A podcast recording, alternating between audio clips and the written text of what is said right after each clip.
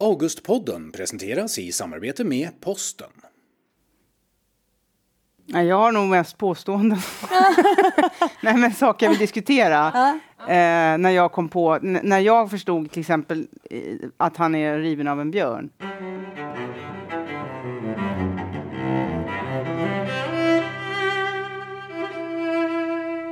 Augustpodden är idag på besök hos Lena Andersson i Tensta i Stockholm. Hon är nominerad till Augustpriset för sin roman Egenmäktigt förfarande, en roman om kärlek. Här finns också Bea Osma som är nominerad för sin fackbok Expeditionen Min kärlekshistoria. Vi bad dem att skriva ett brev till varandra och berätta om sina böcker inför dagens samtal. Bea.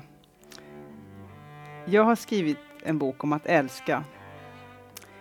Ester älskar Hugo. Och det gör Hugo också. I den mån han kan älska.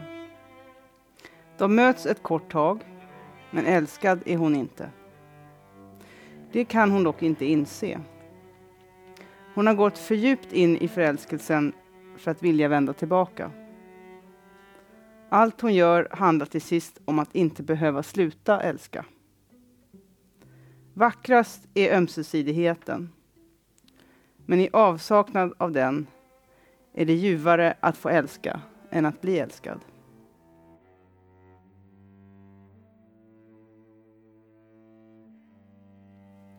Lena, Mm. eh, jag läste hela din bok i ett streck. Jag låg i badet när jag läste den och jag hade ingen penna med mig för att jag var i badkaret. Och så tänkte jag så här, jävligt snabbt så såg jag att det var så många ställen som det brände till. Det är liksom meningar där det, bara, där det bränner till. Och då började jag, eftersom jag inte hade någon penna så började jag vika i hörnet. Och så gjorde jag ett system, så när jag viker här nere, då är det som extra bra. och när jag har gjort dubbelvikning här så är, det, så är det också någonting extra bra. Och jag ser ju här att om man bläddrar i den här boken nu, som jag läste i badet, det är liksom vikt på varenda sida. Det är så mycket bra meningar i den här boken. Jag tänker så här, din bok är nominerad i skönlitterära klassen till Augustpriset. Jag tänker att den lika gärna skulle kunna vara nominerad i fackboksklassen. Eh, det är som en faktabok över relationer, kärlek, makt, eh, meningslöshet och en instruktionsbok över ett förhållande, eller hur man inte ska göra ett förhållande kanske. Um, den är så hemsk. Jag har hört folk prata om den här boken som säger att den är rolig. Jag tycker inte att det finns någonting roligt i den. Den är hemsk, men det är samtidigt som en tröst. Uh, I alla fall för mig har det varit en tröst att läsa den här boken.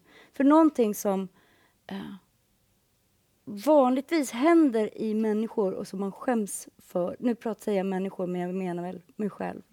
Ehm, någonting som vanligtvis inte sätts ord på får ord.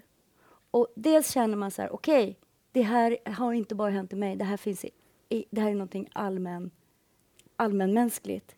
Men också att det är så fint formulerat så att man känner sig lite smart. För det, är det handlar om någonting ganska lågt och sorgligt.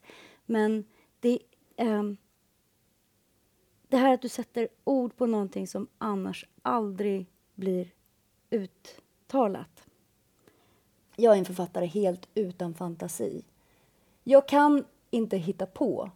Och till expeditionen Min kärlekshistoria har jag typ varit tvungen att åka till Svalbard och tillbaka för att hämta varenda mening. Jag är så intresserad av att höra hur du gör. Jag vill veta allt om din skrivprocess.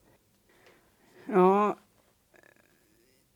den är väl lite olika eh, för olika böcker och även olika texter jag skriver. Jag skriver väldigt mycket ju, texter hela tiden.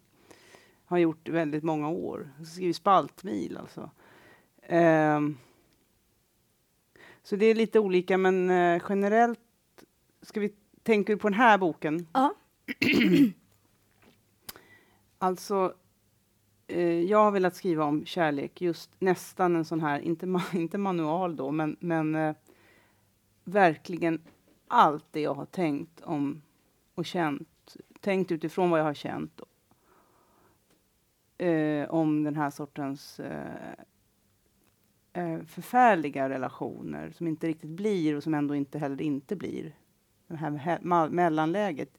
Jag tycker inte det finns så stor anledning att skriva om kärlek när den fungerar och är bra, för det blir eh, det finns ingenting, ingen konflikt där liksom att ta tag i. Men det här, den här sortens i egenmäktigt förfarande relation som alltså en obes, halvt besvarad förälskelse och sen, en, sen ett lidande som följer när det inte blir... Det är en slags sammanställning av många olika saker jag varit med om. Eh, och jag har, samtidigt som jag har deltagit i det har jag hela tiden reflekterat över det. Och det här vill jag någon gång skriva om, så att själva skrivandet är ju alltid jobbigt, men det var att få ner de här tankarna på pränt som var det svåra. Men jag bara satte mig faktiskt och skrev den här historien nästan från A till Ö. Det brukar inte jag göra. Har du, har du, är det en linjär process? Aldrig annars, men den här var relativt linjär. Men eh, själva historien var, visste jag hur den skulle vara just den här gången. Annars är det mer att jag jobbar med teman och det här är också ett slags tema. Ja. Men, och då har jag väl inte riktigt klart för mig vad intrig eller liksom hur historien ska vara. Men här var den, den hade jag klart för mig och skulle bara, den är ju så himla enkel. Eh, det, det händer ju inte så mycket egentligen. Utan det är ju reflektionerna som är det intressanta och hur de här scenerna ser ut när de möts, när avvisningen sker, när hoppet uppstår. Hur ser, det, hur ser den meningen ut där man får hopp igen? Mm. Va, vad säger han? Mm. Hur låter det här i, verk, i, i, i verkligheten? Och ja, hur skulle det låta för någon annan som står utanför ja, hur och hur, hur, hur, hur gör man de här små inhållningarna, bortstötningarna? Hur mm. uttalar man dem? Vad är det för språk eh, som görs? Allt det här vill jag få ner eh, för att jag har noterat det så med sån enorm närvaro, får jag säga, i mitt liv. Och jag ville få in samma närvaro i den här boken. Har du samlat just de, alltså, det, den, den är så väl formulerad, den här boken. Och de här, det här som jag, alla de här 800 meningarna som jag har strukit under, eh, där det verkligen bränner till. Be, när du betraktar vad det är som händer, det är som att, det är som att boken har två spår. Dels själva eh, skeendet, ja, skeendet och ja. dels eh, den andra eh, eh betraktandet över An analysen, analysen ja. av alltså, vad det är som händer. Och jag undrar, de här analystankarna som är så fruktansvärt kloka, är det någonting som du har... Hade du dem innan du började, eller har, du, har de kommit under tiden? Alltså, på ett sätt hade jag dem, på ett sätt inte, därför att för mig är så här, att skriva är att tänka. Uh, så att uh, jag hade dem i någon slags uh, omogen, ofärdig form. Alltså jag, jag hade inte det är formuleringen som gör att man tänker dem på något sätt. När man måste formulera dem så uppstår de också klarare. Så att jag tycker att, att det är en ynnest att få skriva där på det sättet uh, yrkesmässigt, därför att då tvingas man tänka och, och granska sina tankar och sortera och organisera sina tankar. Jag har verkligen dock både ingått i såna här väninnekörer, det finns ju en väninnekör i min bok, mm. Jag har, har och fortfarande gör det, ingår i väninnekörer. Jag har haft väninnekörer som, och det är för mig ett positivt ord, väninnekör. Mm. Alltså att man har en, en krets som är nära och vet vad som händer och kan hjälpa till och hålla styr, styrsel på det mm. hela.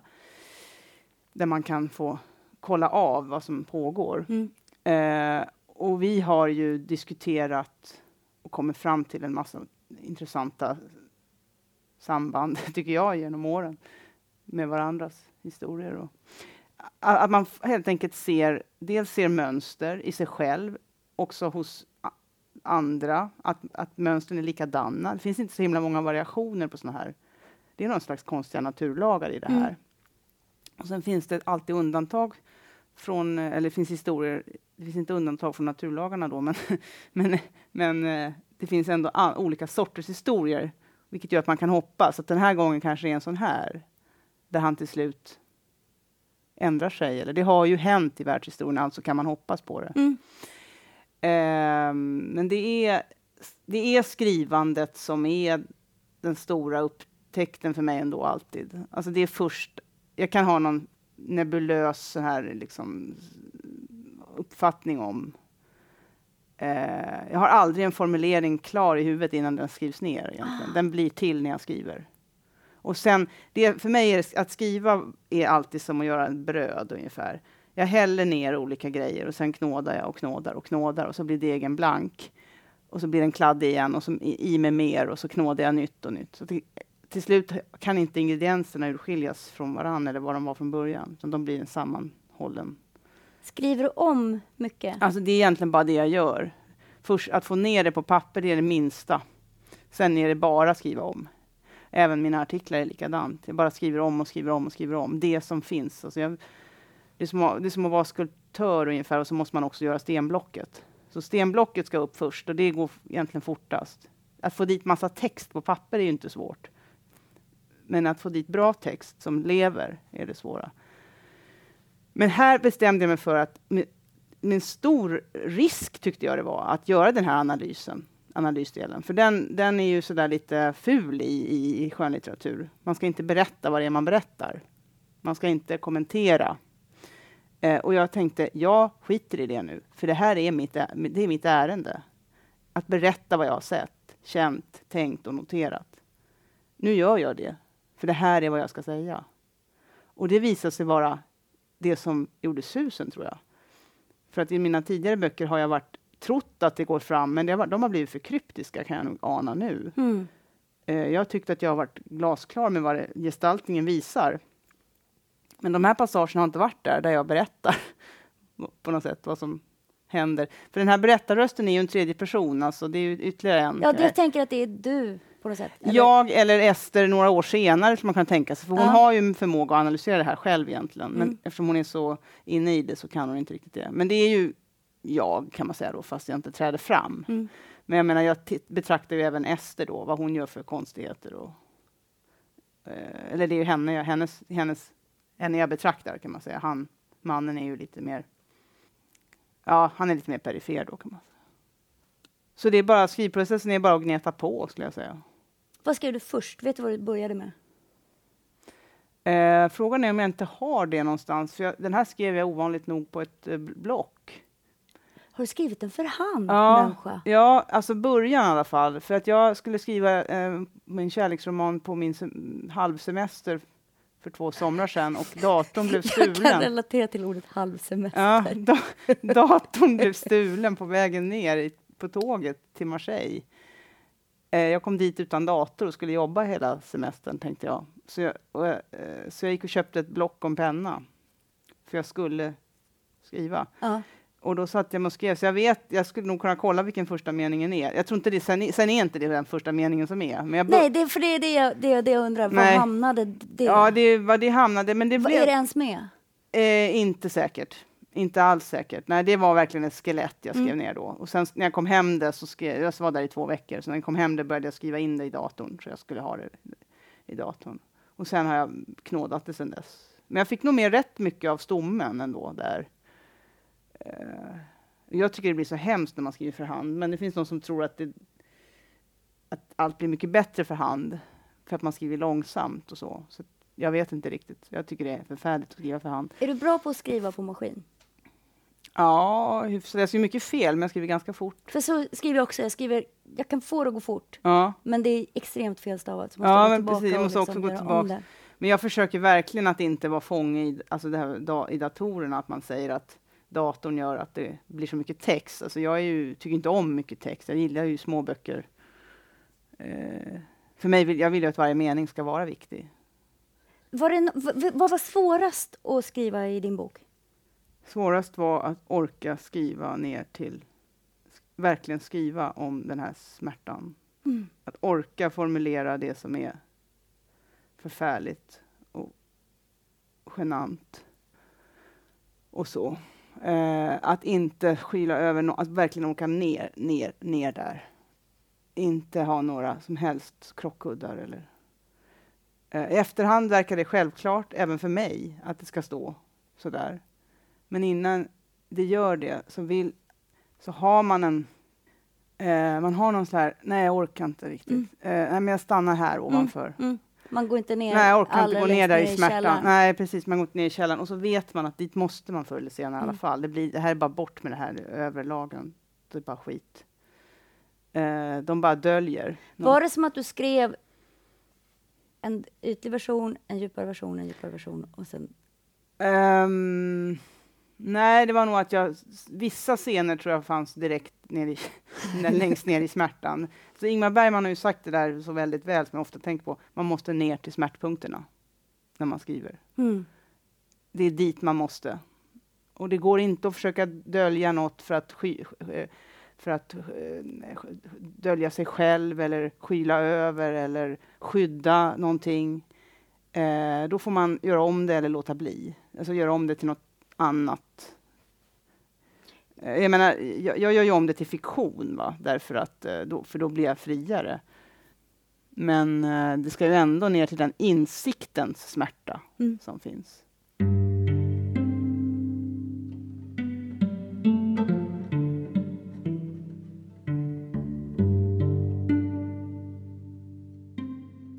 Ja, har du olika tider på dygnet där du skriver olika bra? Ja, jag skriver helst eh, förmiddagar faktiskt. Jag, jag har svårt att skriva när det är mörkt. Varför det? När det är mörkt ute. Varför det? Eh, det känns som att jag är ensam i världen då. Jag, jag har också den där känslan, vad roligt. Vad, vad konstigt Nej. att eh, träffa någon som, som känner på samma sätt. Jag vill att det ska vara ljust ute när jag Mm. skriver.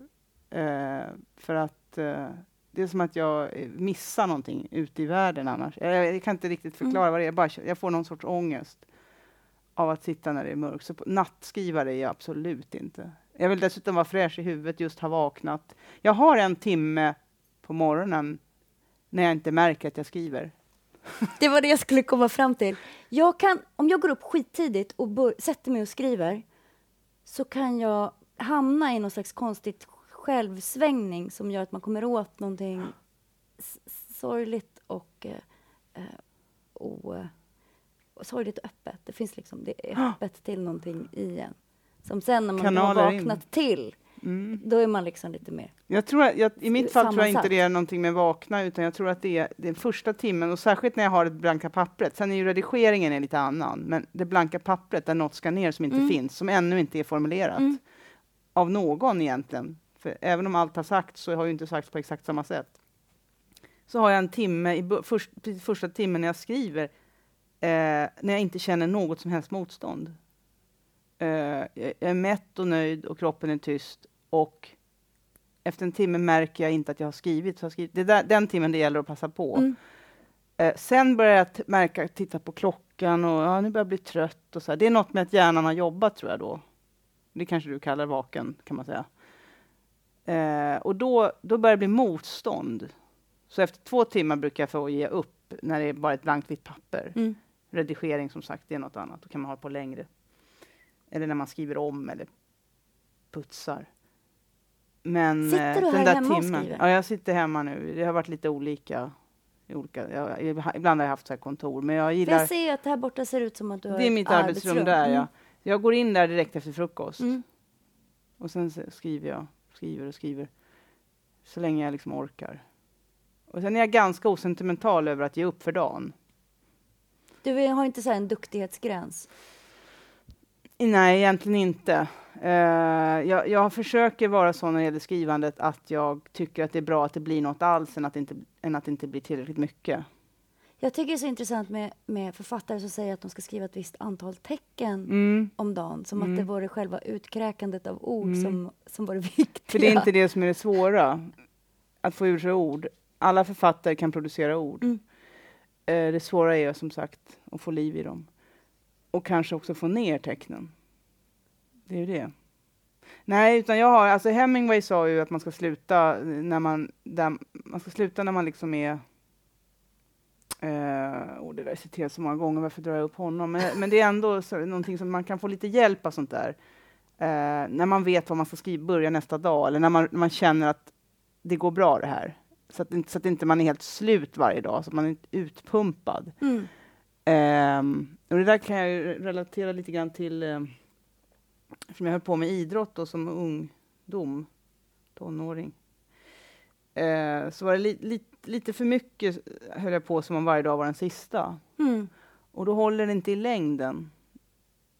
Jag vill se det här som någon slags långt, långt maratonlopp. Det ska hålla. Och då är det inte viktigt om jag skriver en timme till eller fem minuter till. Eller, jag bara slutar. Mm. Helt osentimentalt. Jag kommer inte ihåg en enda bok jag har skrivit. Alltså jag kommer inte ihåg att jag skriver dem. Jag, alltid när den boken är klar så minns inte jag att jag har suttit och skrivit dem. Jag förstår inte när jag har gjort det. Det är liksom, den är bara färdig. Det är, ingen, ja, det, är- nej, det, nej, det är jättemycket slit. Men Ja, jag, ja. jag minns inte att jag har suttit och skrivit. Jag minns inte de timmarna. Vad konstigt. Jag kan titta på min bok och veta exakt var jag kom på temat för sidan. Var Mm. jag satt första gången jag skrev det. Alltså jag har, min bok är som en arkeologisk utgrävning i mig. För mig är ju det kanske det sånt jag skriver om kan vara det. Ja. Men själva skrivandet minns inte jag. Det är bara en enda stor... Och det är något sorts, på, på sätt och vis ett slags, ett slags lyckotecken för mig. För när jag mår bra, då minns jag mindre. Jag har en förfärlig närvaro när jag mår dåligt. Psykiskt. Alltså då minns jag på klockslaget. Eh, såna om jag har eh, år, flera år, sjok av år när, jag, när allt var harmoniskt, eller du vet, så Mm. harmoniskt det kan vara. Mm. Då, då minns jag inte om jag gjorde det vilket år, men om jag, de år som har varit jobbiga, då är det så här, ja men det var ju 2008 i juni, ja. Ja, det där hände 86 i april. Så. Mm. Men när jag hade varit så harmoniskt och allt bara rullar på, då kan åren gå ihop för mig. Alltså. Vilket, är- vilket jag nästan är rädd för. Jag är rädd att inte minnas mitt liv. Men det är ett tecken på en sorts harmoni. Mm. Så på det sättet anar jag att det finns någon form av harmoni i skrivandet för mig ändå. Läser du någonsin högt? Nej, faktiskt inte. Men jag läser, Läser verkligen. du tyst? Alltså du läser Ja, i ja, ditt jag är huvud? helt och hållet läsare av min text. För mig är, för mig är skrivande det att läsa. Ja. Eh, om inte jag tycker om att läsa min text, vem ska 17 ska då göra det? Alltså för mig är egentligen, jag är mest intresserad av läsprocessen. Mm. Eh, för pr- skrivprocessen är bara för att det ska bli en läsprocess. Så Mm. att jag är läsare av min text. Men tyst läsare, för det, det, min, det är skrivet för att läsas tyst. Ja. Och därför läser jag tyst. Men jag läser hela tiden, det är det enda jag går på. Så jag är inte intresserad av att göra en tjusig mening om den inte funkar i läsningen. Så jag är inte så intresserad av att egentligen, om jag lyckas skriva något, så är inte det intressant om det inte går att läsa det. Och det är jag som får avgöra det. Mm. Och jag, får, jag litar på att jag att människor är ungefär likadana någonstans. Att det finns en bottenplatta i, i oss. För annars går det inte att skriva. Då kan vi inte förstå varandra alls. Så jag får lita på den. Det som funkar på mig måste väl funka på någon annan. Mm.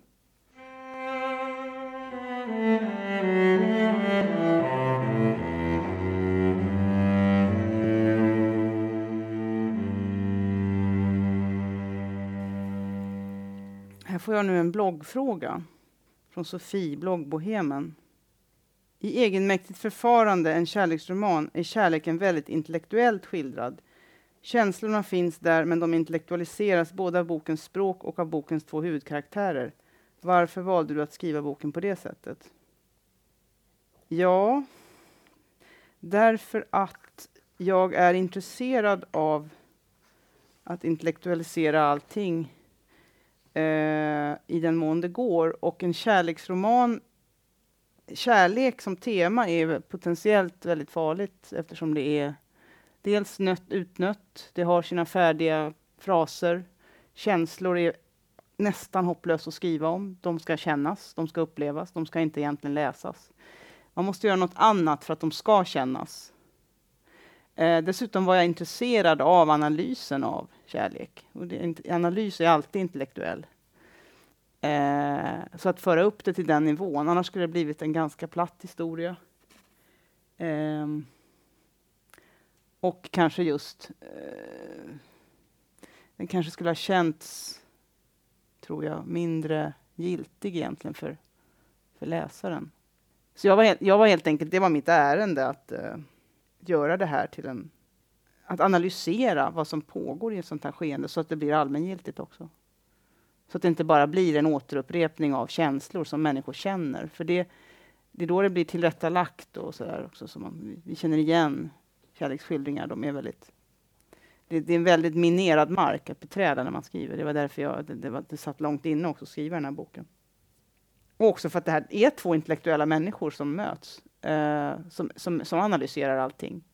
Och eh, vi förknippar ju inte in, intellektualitet med känslor. Så att därför var det, fanns det en extra poäng att göra det.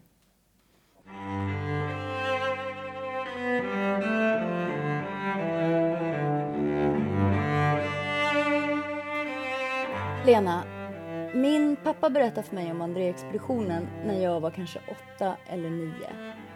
Han berättade om hur de var tvungna att nödlanda med ballongen mitt på den arktiska packisen och hur de i dåliga kläder och med alldeles för tung packning försökte gå över isen tillbaka mot fastlandet söderut för att kanske bli räddade.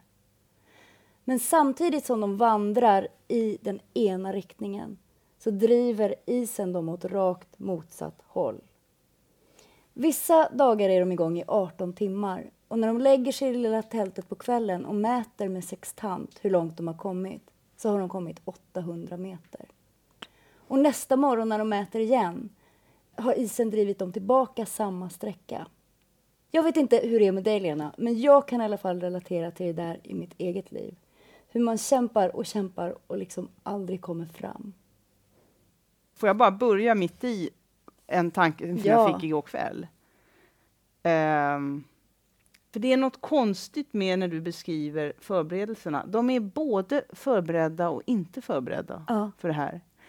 Det är lite som att han tänker, nu räknar jag inte riktigt ut det här exakt, för då kommer jag behöva inse att det här kommer inte gå. Mm. Exakt så är det. Eh, och han vill inte inse det, utan han tänker det ordnar sig på något sätt och lever på hoppet. Alltså han smyger dit och pumpar i mer luft i det här tidigare expeditionsförsöket mm. för att slippa förstå och slippa att de andra ska se att det här kommer inte gå. För han vill leva på hoppet och tänker på något sätt att det måste gå. Om jag vill det tillräckligt mycket Ja, och han vill, han vill gå. få hoppas. Ja. Och så och så får det gå på något sätt och så finns det en hybris där att han tänker jag klarar mig ändå. Eller i värsta fall tänker han att hans liv är ändå inget värt. Det spelar in, ingen roll på något sätt. Alltså funkar det så är det jättebra, funkar det inte så så, han, så är det också bra. Han har åtminstone fått försöka och han har ingenting att gå tillbaks till. Det, alltså André, och det värsta är att han drar med sig två andra i det här. Mm. Det är det man inte får göra. Mm. Han drar med sig dem i döden. För någonstans förstår han att han räknar ju fel, fast hans enda uppgift är att ha, räkna rätt. Ja. För om han räknar rätt som ingenjör här, som den ingenjör han är, så kommer han få tvingas lägga ner. Och då står han inte ut. Mm. Du till och med men du skriver också att han eh, hade som enda uppgift tidigare, något år tidigare, han, några år tidigare, han hade bara uppgift att eh, mäta fotogenförbrukningen. Just det, de skulle han är slarvig! I ett, I ett hus på på Svalbard och hans uppgift var att mäta lamp, eh, lamp, mängden lampfotogen som man skulle ta med sig. Och han räknar fel. Alltså han är ju slarvig någonstans för att han vill bara till, upp till Nordpolen. Eller var, var, varför är han slarvig?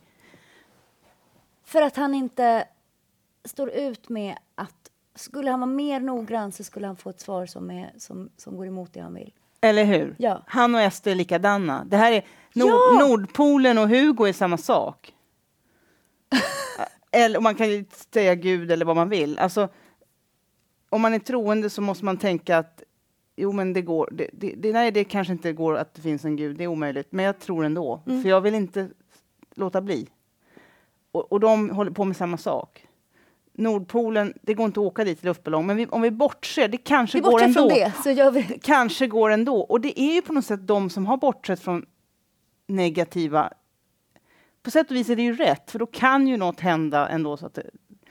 Ja, men deras chanser skulle ju vara större om de Räknade rätt. åtminstone hade Ja. räknat rätt eller gjort in, djupintervjuer med andra Ja, polarförare om hur man Självklart, det är ju inget bra, men, men jag kan samtidigt förstå mentaliteten. För den är ju så tråkig den mentaliteten när man inser att inget går och så låter man bli.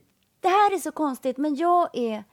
För att ha hållit på i 15 år med André-expeditionen så är jag rätt ointresserad. Jag kan ju allt om André, men jag är som rätt ointresserad av honom som person. Ja, men, men, jag tycker man, han är liksom ganska dum i huvudet. men man känner ju att det är Strindberg som du är intresserad av. Ja. Och det, det har väl även de tidigare varit Sundman.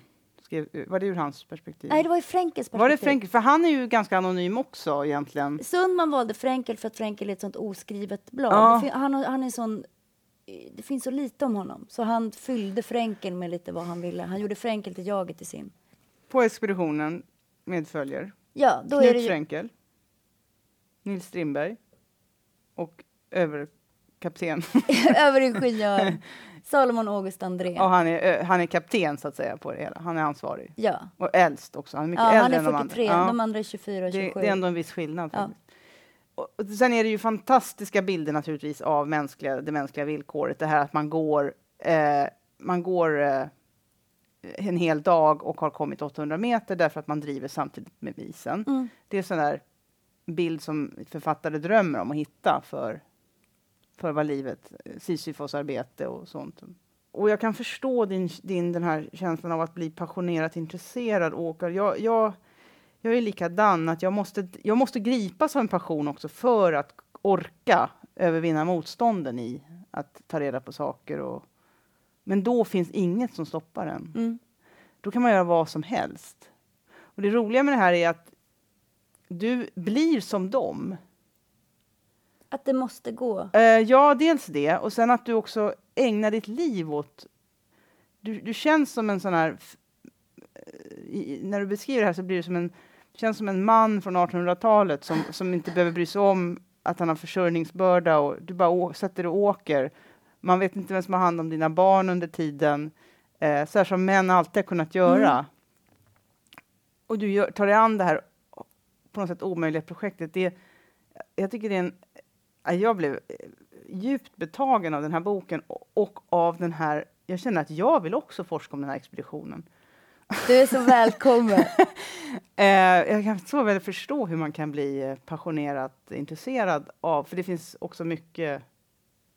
Ja, du måste ha lärt dig en massa andra saker under tiden, om polarforskning och is och snö och allt Ja. möjligt. ja, Det finns så mycket annat man kan lära sig här, men även det existentiella dramat, va? det psykologiska, och sen att du inte spekulerar i känslor överhuvudtaget. Jag undrar ju om de har ångest. För, vänta, för, för, förtydliga att jag inte spekulerar i känslor. Eh, du spekulerar oerhört lite i vad de känner. Eh, Det har jag gjort medvetet för att ja, inte... det förstår jag, eftersom du vill att det ska vara sant, det som står här. Det ska gå att belägga. Ja, allt går att belägga Ja. förutom de här två sidorna. Det, ja, men det, det är befriande eftersom vi inte vet. Jag blir så nyfiken på, undrar om de har ångest. Ja. Eh, och jag, eh, P- eh, P.O. Sundman var ju också intresserad av behaviorism. Mm. Eh, eller han ansåg väl att det var enda sättet att skriva. Va?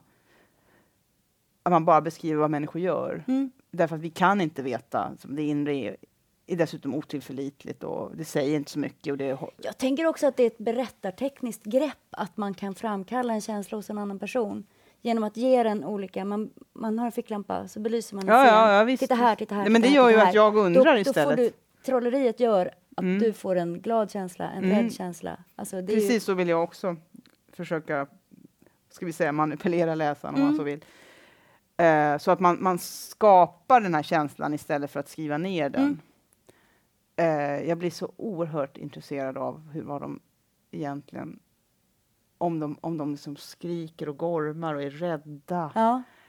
Eh, Det finns ju en... André har en... Eh, han skriver en liten sak i sin dagbok. Jag har ju gått igenom här, det är 20 tror jag, uppslag där jag har detaljstuderat dag, Andreas dagbok för att se Ja. vad det är han egentligen säger. Ja. Vad är det som han säger mellan raderna? mm. Finns det någonting här som jag förstår som inte han förstår om jag spaltar upp det på det här sättet? Just det, just det, precis. Eh, om det kan fram, om det är som, som en polis alltså, kan det som, som en kriminal, kriminalpolis Mm. som försöker hitta det som inte... Jag tänker att den här expeditionen, folk frågar mig så här, vad ska du göra nu när du är klar med boken? Och jag tänker att boken är bara som ett litet avstampsbräda. Mm. Kommer till- du fortsätta intressera dig Ja. för Spetsbergen och Ja, ja, ja. Svalbard? Jag har och- redan nu, jag har varit på Svalbard. Alltså, det här, mitt liv med det här Ja. är inte slut. Det är lite läskigt för att Ja. Det verkar jätte... Jag vill ju skriva flera böcker. Jag Ja. hoppas att jag kan få upp det här, den Ja. här enorma känslan för någonting annat. Mm. Men måste du, måste du ha en känsla för något för att eh, en, en passionerad, stark drivkraft för att överhuvudtaget bry dig om att sätta dig?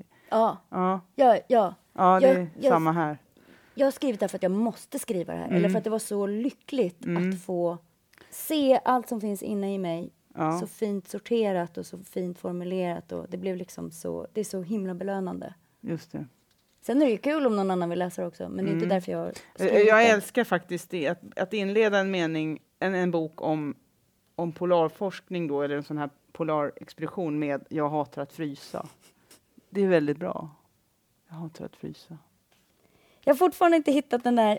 Fan! Jag skulle vilja, under tiden, så, Ja, så jag vill jag på. säga att eh, du, du drivs ju framåt här av att förstå vad de dör av, kan man säga. Dels ser framför dig hur det här gick till. Inom parentes vill jag bara säga, jag fattar inte hur man klarar av att vara så blöt. Att åka i, i vatten, alltså de åker ju i. Eh, att de inte förfryser sig, hur de torkar kläderna, att de inte bara blir sjuka hela tiden i feber. Du vet att jag har provat, nej det vet du inte. Jag har provat att bada själv mellan isflaken bara för att känna, alltså jag har provat Ja, att glida i, ja. bara för att förstå. Ja. Eh, Och då hade du inte yllekläder på dig? jag hade alltså vanliga, jag hade nog Gore-Tex-brallor. Ja, men du hade ändå inte- fina, moderna... Jag hade moderna kläder, men det är helt fruktansvärt. Det är helt fruktansvärt. Ja, När man är i vattnet. det går ju inte att torka kläderna sen heller. Nej, för grejen är, jag kunde ju gå tillbaka till ett skepp och värma mig. De kan ju Ja. inte torka Nej, sina kläder. De jag är- fattar inte hur de bär sig åt och att de inte blir hela tiden är sjuka. Nu säger de att snuvan rinner i och för sig, Mm. men de har inte feber. Eh, de, att gå omkring och vara blöt i minusgrader, man blir ju sjuk direkt Mm. i min erfarenhet. Mm. Och dessutom måste de svettas enormt. Eh, Det går åt mycket vätska. Och varför, ja, och varför byter de inte? Du skriver att de har flera ombyten som inte är upppackade. Varför byter de inte till torra ombyten? Jag fattar inte det här. Hur står de ut med att bli så blöta och kalla och inte kunna torka kläderna? Mm. Det går inte att torka kläder i minusgrader. De har ju torkat kläderna med sin egen kroppsvärme Ja. när de har legat i, i eh, Jo, men i då brukar man frysa ihjäl under Ja, tiden. mm. Det är som att det aldrig blir riktigt torrt, i min erfarenhet, om, man, om man inte byter. Mm. Det blir aldrig torrt. De måste nästan vara i fukt oavbrutet under de här månaderna. Eh, och sen när jag, när jag tänkte så här att, när jag läser din bok, men han har ju blivit riven av en björn. Eller kanske till och med äten av en björn. Det, Ja, vad... vad det, ja, men det är när du... nu det, pratar du om Strindberg. äh, Strindberg. Mm. Det är när, när man får veta om den här eh, livrustkammaren, jack, eh, kavajen. Då, Ja. då anar man, här har det ju hänt något. Och att berlock, alltså halsbandet ligger i byxor, kalsongerna. Mm. Eh, att, han är, att det är såna revor här, det verkar ju så här, här har en björn varit framme. Mm. Men då tänkte jag att benet skulle vara borta också, men att de skulle ha ätit, bitit av benet. Men det Björnar har de biter inte. liksom inte av. Nej, de Jag gör inte det. De bara river. mycket oh, eh, björnars eh, attackmönster. Ja. Vad man får för skador på kroppen. Ja. Hur, eh, hur attacker som slutar med döden och, av isbjörn. Hur de går till och vad, Mm. eh, vad som händer med, Mm. med människan. Och de bit, liksom, de rycker aldrig av kroppsdelar Så på det sättet. menar du att, för i den här, i den här 200, sidan 271-72, när du har då föreställt dig skeendet, som Mm. du säger är de enda som inte, där du vet att det har hänt. Tänker du att han slås till marken och dör av, så att säga, av attacken? Att han dör när han ligger på marken där? Mm. Han blir helt enkelt ihjälslagen av en björn och dör av det. Och så sliter han av Kanske byxorna. att han bryter nacken. Ja. Mm, mm, mm. Vet, Men att han sliter av, det konstiga är att det är ju höger ben, byxa och vänster jacka. Ja, Men den kan ju ha varit lite överallt i och för sig, björnen. jag älskar att du går in så noga. det är så härligt. Att du verkligen har Men den har satt funderat på det. tänderna här, slitit av byxan. Eller klorna där. Klorna kan det vara, ja, ja, ja, klorna kan det förstås. Ja, Och sen riva här också Ja. då. Mm, just det. på axeln. Just det. Och då och så springer Fränkel fram och försöker kasta grejer. Tror du han också blir skadad av den här björnen? Jag vet inte. För han ligger ju Jag som om han... är så öppen för Den här, vad morfin, det är. den här morfinet verkar ju som att han har blivit skadad och fått ont. Han, ja, han ju Fränkel har ju morfin vid, bredvid sig. Ja, precis. Det är Och- aldrig någon som har hittat förut. Jag är så Nej, glad att det är ju gått- så intressant. Hur hittar man det nu då menar du? Hur vet man det? Ja. Jag har ju gått tillbaka till alla förstahandskällor. Ja, Alla intervjuer, alla foton. När de som hade varit på Vitön och hittat dem 1930, Ja. när de, så fort de kom tillbaka så ställdes de inför sjöförklaringsrätt ja, i Tromsö. De blev djupintervjuade Ja. för att de i princip hade gjort en gravplundring när de hade tagit hem. De hade gjort det helt utan tillstånd okej. när de hade tagit hem kroppsdelarna. Eh, och de intervjuerna har jag gått igenom. Där säger de exakt en efter en var under ed vad som har hänt. Vad, vad såg de? Hur långt ifrån? alltså avstånd? Vem gjorde vad? Redan då på 30-talet? Ja, ja. Ja. Det var liksom, det, alltså, Ja, det, Direkt efter Ja, det är ju där man ska få veta ja, det. Ja. Så till skillnad från alla böcker som är skrivna om expeditionen Mm. Så har jag tagit reda på hur det egentligen låg till. Det är ju ingen som har gjort Ja, det. det Det är liksom ingen som har varit intresserad Morfinet av att under veta. huvudet där är ju avgörande. Ja, och det var en som var eh, eh, en som heter Peter Wessel-Zapfe som var med på den. Det var ju två eh, expeditioner som hittade dem. Mm, just det, 1930 just det, båda just två. Mm. På den andra, då kom han med och han såg det här morfinet och tänkte varför ligger det morfin här? Ja. Sen försvann liksom bara de uppgifterna. De Ja, det, det, händer, det är så det blir. Att Ja. sak, det vi- viktigaste, det är som med Palmemordet. De viktigaste sakerna de viktigaste. Mm. sakerna från mordnatten försvinner sen. eh, som skulle göra att andra tolkningar blir helt orimliga. Mm. Eh, det är helt otroligt konstigt, men så är det ofta i såna här... Det, det där låter ju helt avgörande. Och så att Men han det är ligger ju så här också, också. Som att när man hittade dem 1930, då var man inte speciellt intresserad av att ta reda på vad det var som hade hänt. Nej, för de bara tänkte att de har frusit ihjäl. Eller, De eller så här, det är klart man ihjäl. dör på Vitön, tänker de. Vi bränner dem. Ja, Eh, André var ju med i Svenska ja likbränningssällskapet. fantastiskt. Ja, ja. Som gjorde att även, Man det var en högst modern förening Ja, det förstår jag, 1800-talet. det Men det förstår jag. gjorde också att eh, Fränkel och, och Strindberg brändes ju också 1930. De liksom brände dem bara på köpet. Ja, jag förstår. Jag förstår. Alltså, vi skulle kunna prata en hel podd om den här med hennes hjärta som tas ut. Alltså, det är så dramatiskt att jag kan nästan inte ens... Att Hans Strindbergs fästmös Mm. ber att få ta ut sitt hjärta efter sin död och bränna det och lägga i Strindbergs grav så där 70 år senare. 50 år senare. Men det är en dig, egen bok. Det är en egen bok. jag frågade dig vad som var svårast att skriva i din bok. Och hela, hela, för mig har det varit hela, se, hela svepet med Anna Chalje som är Strindbergs eh, fästmö. Jag var så rädd för att angripa det, för jag var så rädd för att det skulle bli smetigt. Och där, där har jag än mer försökt Det var jag också rädd för, smetigheten i min bok. torrt. Ja. och Det är därför det är så starkt. fnösketort. Det är därför det är Så. så starkt. Men man anar ju en, bara när hon är gift med någon... Vänta. Hon är gift i USA Mm. och så står det bara så här, hon är med Strindbergs släktingar. Tänker man, Vad är det varför här? Varför är hon med Varför är hon dem? med Strindbergs Ja, släktingar? Mm. Varför är hon med dem Mm. 1930? Mm. Mm, något konstigt här. Nu har jag hittat den. Eh, André säger så här, av Frenkels moraliska kraft synes ej mycket vara kvar. Det är undertexten i den. Ja, ja. Det låter också som att Frenkel är lite irriterande kaxig. Och lite så här, ovan, det är han som ska vara så himla duktig Mhm. och har ma- manat, manat på de andra. Det, det, alltså man anar en stor Mm. Ö, undertext där, ja, Mm. av mycket. Mm. Eh, eller ingenting. Alltså det kan också vara så här att vi har alla moralisk kraft, men av hans är inget kvar. Alltså det kan vara både och, skulle jag säga. Oavsett så har ha- Frenkel ballar ur fullständigt någon gång under den här isvandringen. Vad är det vad menar du är det här märket? Är det en klo bara här? Du pratar om hålet i, i Strindbergs kranium Strindbergs kranium har ett hål här som...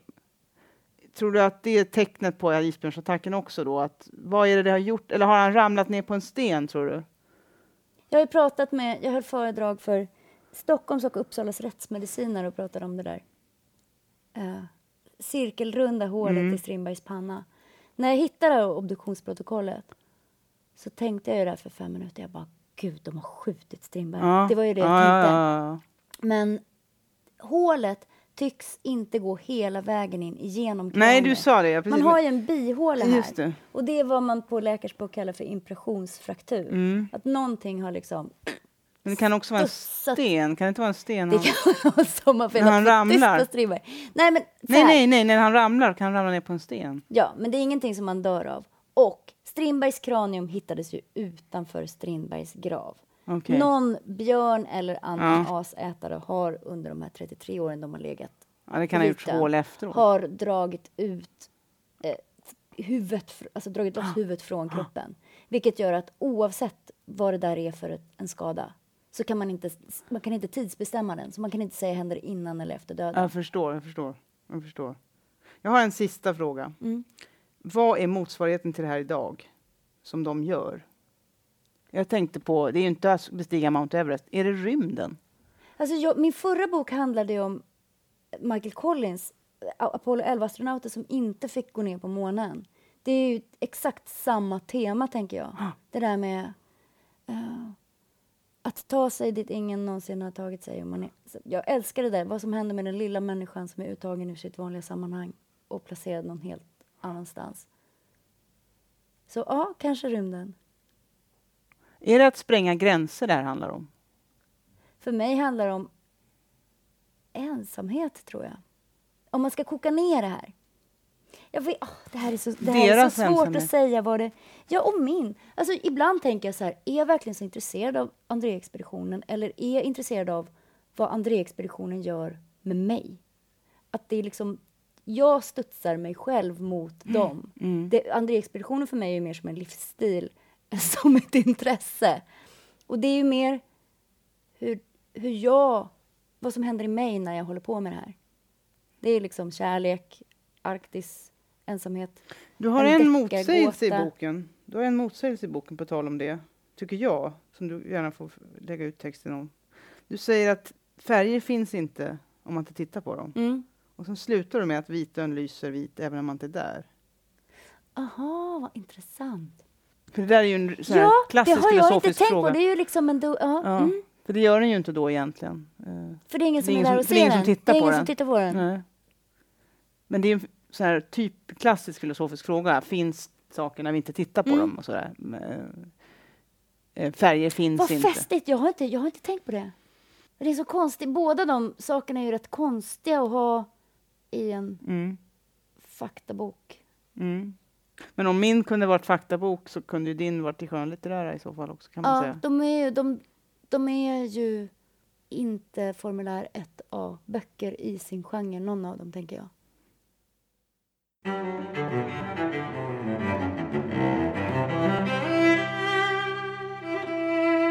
Augustpodden produceras av Fascinera för Svenska Förläggareföreningen. Producenter är Inga Ramsten och Isa Andersson. Augustpriset presenteras i samarbete med Posten som är en del av Postnordkoncernen.